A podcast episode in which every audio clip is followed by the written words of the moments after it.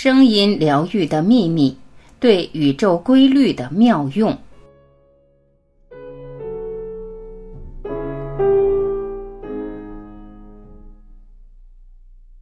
奥秘一：一切事物都在振动。频率，一般声音被理解为是一种波，这种声波是由物体振动产生，通常在空气中传播。当声波到达我们耳朵时，会使耳膜振动，并经过一个特殊的生物声过程，先转变成化学形式，然后当它经过大脑时，就转变成电脉冲。声波是以每秒振动周期数来衡量的，在科学上，把声波一秒钟内振动的次数叫频率，单位是赫兹，用 Hz 表示。物体振动的频率越高，产生的音调就越高；反之，频率越低，音调也越低。人们的听觉范围是在十六赫兹至一万六千赫兹之间。当然，这一范围并不是一直不变的。随着人的年龄变大，听力范围在缩小，小于我们的听觉范围叫次声波，大于我们的听觉范围叫超声波。所以，当我们听不到声音，这并不意味着没有声音。一切事物都处在振动状态，一切东西都在产生声音。共振，共振是物体振动的一种自然现象，在某一特定频率下振动。所有的物体都有一个共振频率。共振分为两种，一种是自由共振。它是指物体只在外界刺激振动频率与它的振动频率完全一致时才振动。另一种是受迫共振，一个振动源对另一个物体产生振动，尽管它们的振动频率不一样。受被迫共振影响的振动源能与许多不同的振动频率物体共振。声音治疗的重大意义实际上就是人体是一个复杂的振动系统。它也是以这种方式共振，对许多不同的频率产生反应。我们身体的许多部分和不同的生理系统都有它们自己的共振频率，这些频率一起混合，产生了每个人的共振或者振动频率。人就像一个特别的交响乐队，当我们处在健康状态时，就会演奏出与自己和谐的音乐。我们把它叫做平衡和谐的健康之音。当我们的身体的一个部分振动的不和谐时，这一状况叫不舒适状态。声音治疗就是建立在一切事物都在振动的理论基础上。几乎所有的声音治疗都是采用加强人的生理、情绪、心理和精神体的自然、正确的共振频率的方法。这些共振频率能控制变坏细胞的能量，使它们恢复健康状态。声音治疗的另一个方法就是用频率来铲除不需要的坏细胞、溶解物质，如肾结石。这种声音治疗法能有效地对付侵害身体的细菌、病毒的共振频率。有时这两种方法同时使用，用一种声音来提高、加强器官的健康共振频率，用另一种声音来扰乱侵入的病毒。有时这两个频率是一样的。当器官的健康共振变强，而入侵病毒变弱、被毁灭的时候，诱导振动的另一个原则是诱导。诱导是一个物体的振动改变另一个物体的振动，使第二个物体固定或与第一个振动频率一致的现象。外部振动与内部节奏都会对我们产生诱导。我们的心脏。呼吸频率和脑电波都是互相诱导的。我们的大脑在跳动、震动，从而产生了电磁频率。特定的声音频率会影响我们的脑电波。不同的大脑波活动与具体的频率有关。影响改变脑电波的频率也叫音波诱导。产生音波诱导很简单。先采用一种频率放进一只耳朵里，然后用另一种频率，大脑主叶就会共振，产生一种新的频率，也就是之前两种频率之差。除了脑电波外，左右脑也同样受诱导，达到平衡。这种技术对各种不同的活动都有效，比如减轻压力等。声音治疗的第一个奥秘就是一切事物都处在振动中，振动创造了宇宙。奥秘二，心念强而有力，频率加心念等于治疗。频率的重要性前面已经谈到过。什么是心念呢？心念是声音背后的力量，它是人们产生声音时的意识。当一个人带着某种目的制造一种声音。这也就是声音的效果，而另一个人怀着另一种心念制造同样的声音，这就可能产生不同的声音效果。人们不仅对不同的声音会有不同的反应，对不同的心念也会有不同的反应。Emoto 医生曾做过实验：自然健康的水会产生像雪花一样的景象，而被污染的水产生像泥浆一样的景色。不同的声音会对他们产生不同的影响。一些音乐，如古典音乐以及谢谢之类的语言声，能使污水产生像雪花一样的形状。而人体百分之七十五是由水组成的，因此声音频率加心念能影响生理结构，治疗我们的身心。有的人可能会认为意念比声音本身更重要。事实上，心念与声音同样重要，他们是五十比五十的伙伴关系。人的身体与心理是互相影响的，这样我们的思想、信仰、心念、感情、意识，不管我们怎么叫它，会影响我们的身体。声调常常能传达出人的感情、心念，所以人的情感、心念也就转变到声音里了，而人会受到声音里的情感的感染。并且人们能容易察觉出声调的变化。当我们发出或者接收到不同的信念时，我们的身体能量也会发生变化。这也是声音治疗的第二大奥秘：频率加心念等于治疗。这也是声音治疗七大奥秘中的最重要的一个之一。它为各种声音频率能对人产生积极影响提供了解释和说服力。奥秘三，我们都是具有独特频率的生命。正如第一个奥秘指出的，万物都处在振动状态，每个人都有自己的振动频率，它们各不相同。声音治疗的第三个奥秘就是，我们是具有独特振动频率的生命。这就意味着每个人都是独一无二的，并且对某个人有效的治疗方法，并不一定对其他人有效。并不是所有的事物对所有的人的影响都一样，就如青霉素对有的人有疗效，而有的人却对它过敏。由于每个人都有自己的振动频率，那么音乐对不同人的心灵的作用也是不一样的。同一种音乐可能对不同的人产生不同的影响，比如有的人听到某种音乐会感到放松快乐，而有的人会感到悲伤等。除了共振外，时间和环境也能影响声音的治疗效果。我们不能简单的认为某一种声音或者音乐对所有的人影响都是一样的。除了我们的振动频率不相同外，我们听这些声音时的环境状态也会不一样。这就要根据时间、地点和个人的需求的不同来选择对自己有疗效的声音。如果某种声音对你有利时，你就会感到很舒服，产生积极反应；相反，如果一种声音不适合你，你就会感到很糟糕。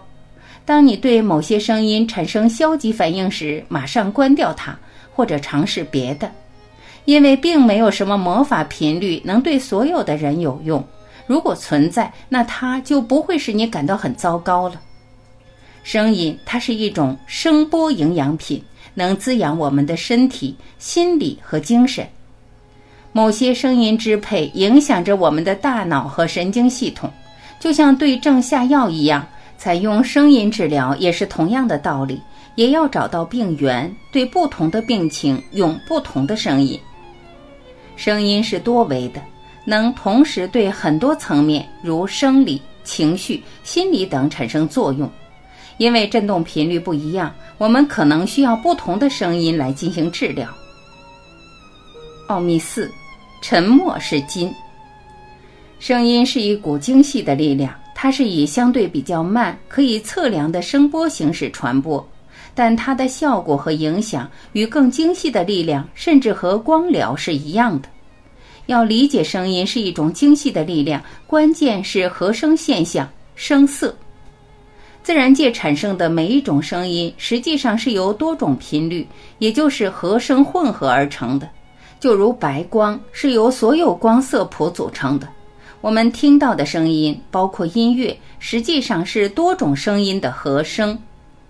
和声也就是声色，它们也是不同乐器奏出的音乐的最明显的不同点，同时也是区别每个人的声音的音调特点，使得每个人的声音都独一无二。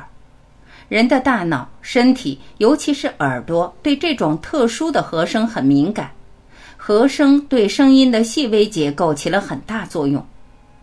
随着声音治疗的发展，很多人认为声音越大越好，其实不是这样的。沉寂是声音的对立面，但也同样重要。声音与沉寂需要平衡，这也是治疗的关键。有时我们会带着某一具体的意念，长时间做宗教祷告，默念宗教术语，这一活动非常有效。但这也是在我们沉静下来后才进行的，才发生变化的。一些传统的修行法认为，安静是声音的正确通道。比如瑜伽是要求在沉静的时候倾听内心的声音。奥秘二指出，一切都在震动，除了用频率来表示声音外，分贝可以表示声音的大小或者振幅，也就是声音的强度。在许多国家，工作地点的最大音量允许值是八十五分贝。如果人们长期待在高于这个分贝，尤其是一百分贝或更高的环境里，会导致听力的丧失。因此，并不是声音越大越好。高分贝的声音对人体是有害的，尤其是胎儿对声音非常敏感，所以对孕妇或者非常小的婴儿，要采用最轻柔的声音来治疗。除了会导致人的听力丧失外，高分贝的声音还会影响人的神经系统，百分之六十以上与压力有关的疾病，如心脏病、癌症等，是由于人们长期处在高分贝环境中导致的。因此，噪音污染是产生压力或者相关疾病的一个主要原因。所以，请记住，用声音治疗并不是声音越大越好，要意识到沉寂也是非常重要的。奥秘五，我们的声音是最好的治疗的工具。为什么说我们的声音是最好的治疗工具呢？因为首先，这是发出治疗声音的最自然的方式；其二，它不需要电池或电源，所以在任何地方，当你需要治疗时，你就可以发出一些治疗声音；第三，你也不需接受一些特别的训练。当你伤到你的身体时，你会不由自主地发出“嗷呜”“哇”哦等声音。实际上，这能减轻疼痛。人们用声音表达他们的痛苦，声音能减轻痛苦。用说话声来治疗叫语音疗法，这也是最古老、最自然的声音治疗法。人的声音除了可以减轻痛苦，还能与身体不同部分共振，使它们恢复到和谐的状态。通过语音，你还能找到最适合你的共振频率，并且这种方法非常的简单。另外，人的声音也是表现人的意念的最简单、最有效的方式。我们自己的声音也是帮助身体释放各种化学物质和荷尔蒙的最好方法。这些能减轻痛苦，使我们身心愉快。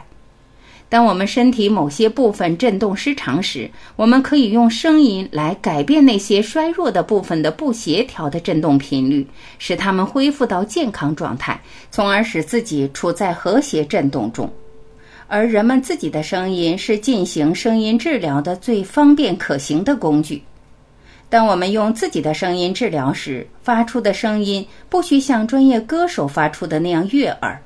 有时使某些部分共振时，我们的声音可能不会很悦耳，尤其是对有些人，但他们却是很有效的治疗声音。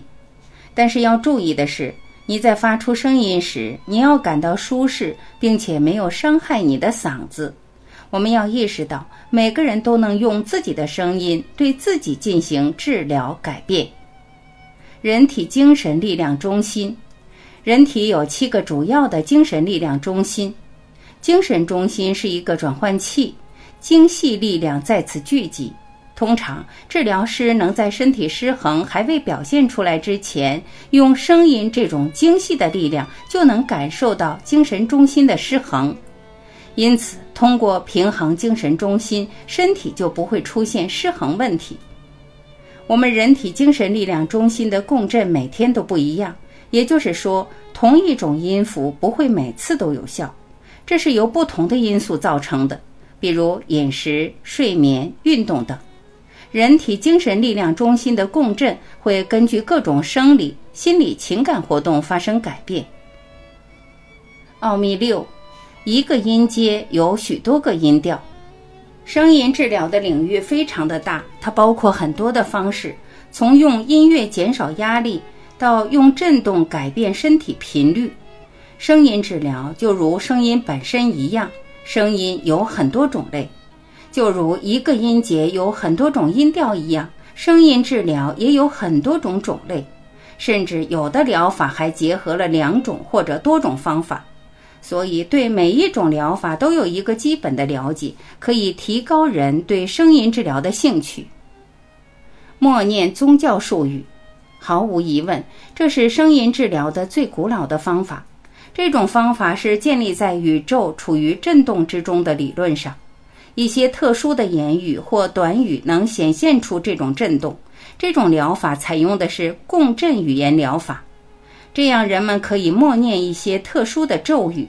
这种声音能使人的身体、情绪、心理和精神和谐一致，从而达到平衡。这种方法的好处就是促进健康、增强意识。语音治疗。语音治疗就是用自己的声音来感应身心失衡部分，使他们共振，恢复健康状态。如果同时怀着心念，这也是最有效的运动之一。尤其是对那些没时间使用复杂的器具的人，我们也一直在使用这种方法，比如疼痛时的呜咽呻吟。音乐疗法，音乐能使病人冷静。而且对减轻压力和痛苦有很好的疗效，但要注意，世界上没有一种传统的音乐疗法能适合所有的情况。共振频率疗法，这种疗法是建立在身体每个部分都有一个共振频率的基础上，一旦身体出现失衡，共振频率就会表现出来，这能治疗身体疾病以及精神中心的失衡。声波诱导，这种方法可以治疗压力、情绪问题和学习障碍问题，从而达到放松、加强意识以及提高学习能力的效果。提高听觉技术，有些声音会使人的耳朵、大脑和身体疲乏，而有的则刚好相反。为了使耳朵、大脑听到更多的声音频率的电子耳及类似设备，能治疗学习障碍。阅读障碍以及情感等失衡问题，这能提高学习语言发展能力，增加力量。言语分析疗法，这种疗法注重分析言语来确定失去的频率，最后把它们找回来，从而达到平衡。人的声音缺失的频率与身体、心理的失衡有关。听觉振动疗法。这种疗法是让治疗者躺在设置特殊的桌子、椅子、床上，治疗者能接受到特别的频率或者音乐，使人放松。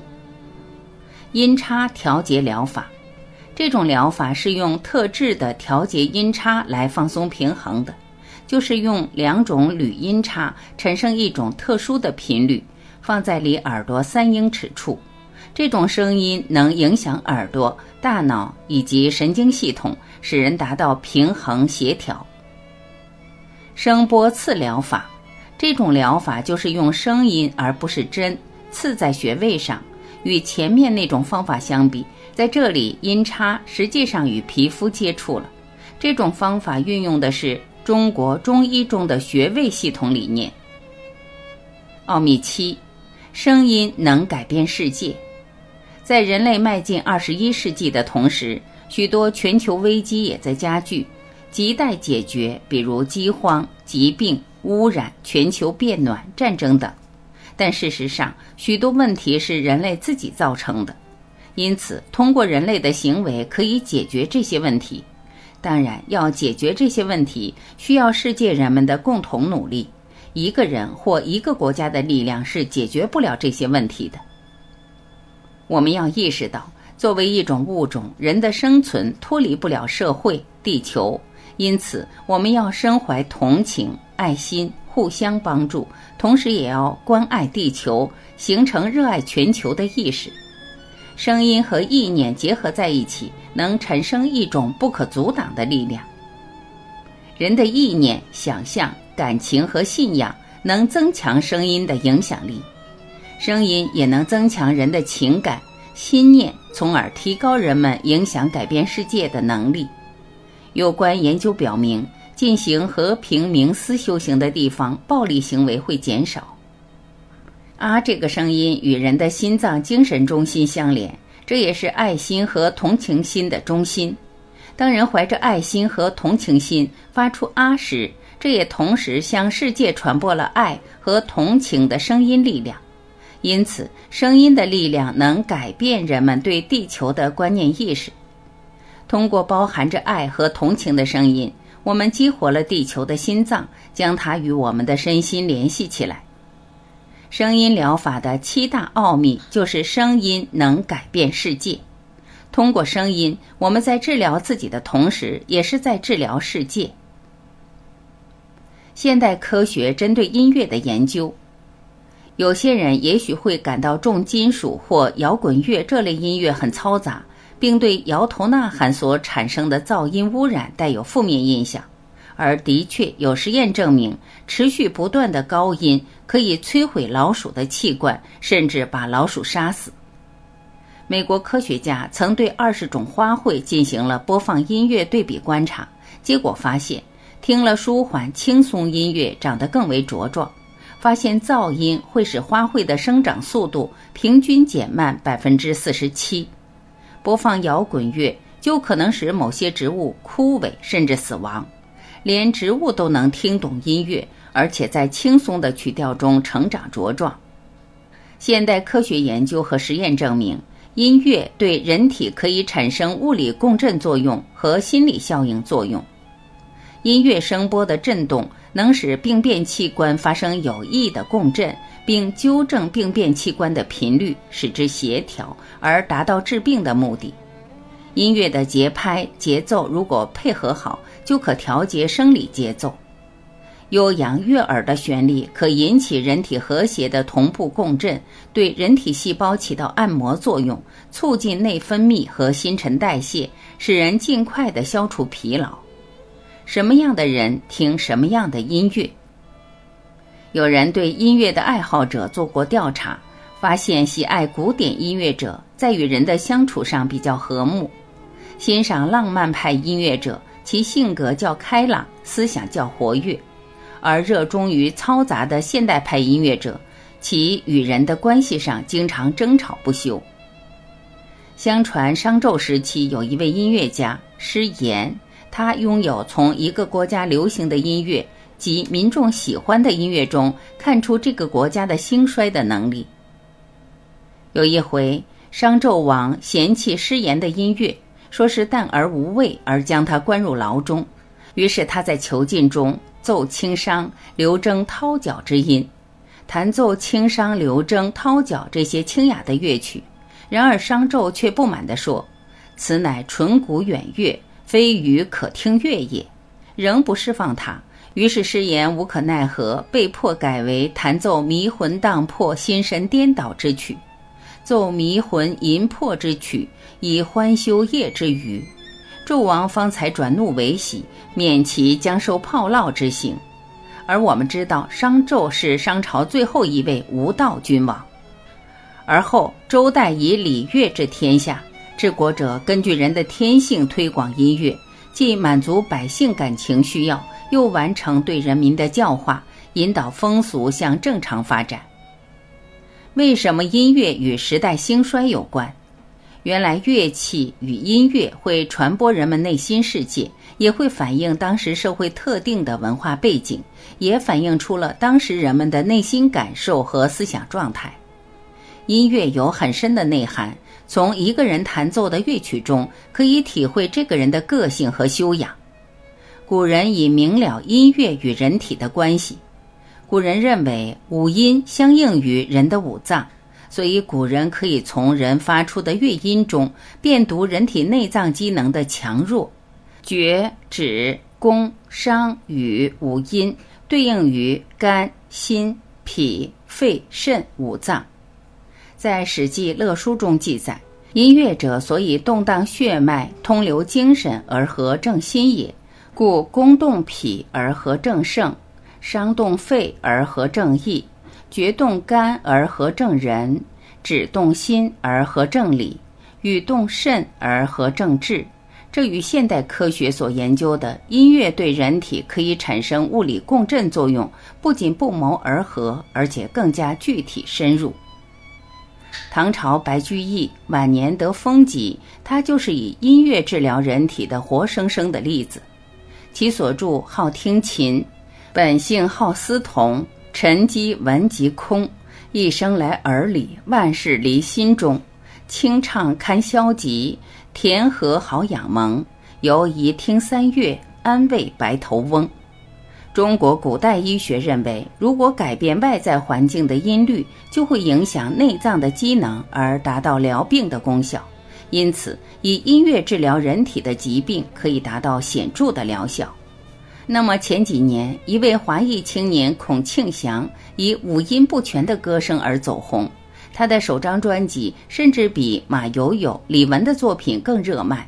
当这么多人去欣赏他五音不全的歌声时，这些人在聆听的过程中，恐怕非但没有白居易所有的清唱堪消极，甜和好养蒙，在欣赏的过程中，身体所能产生的物理共振也只能是五音不全的吧。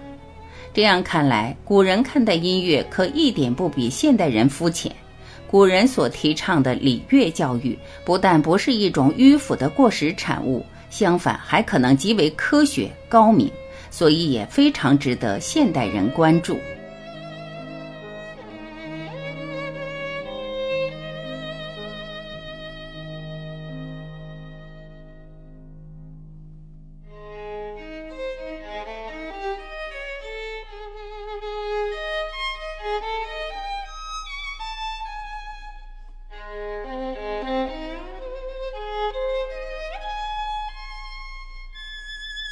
感谢聆听，我是晚琪，再会。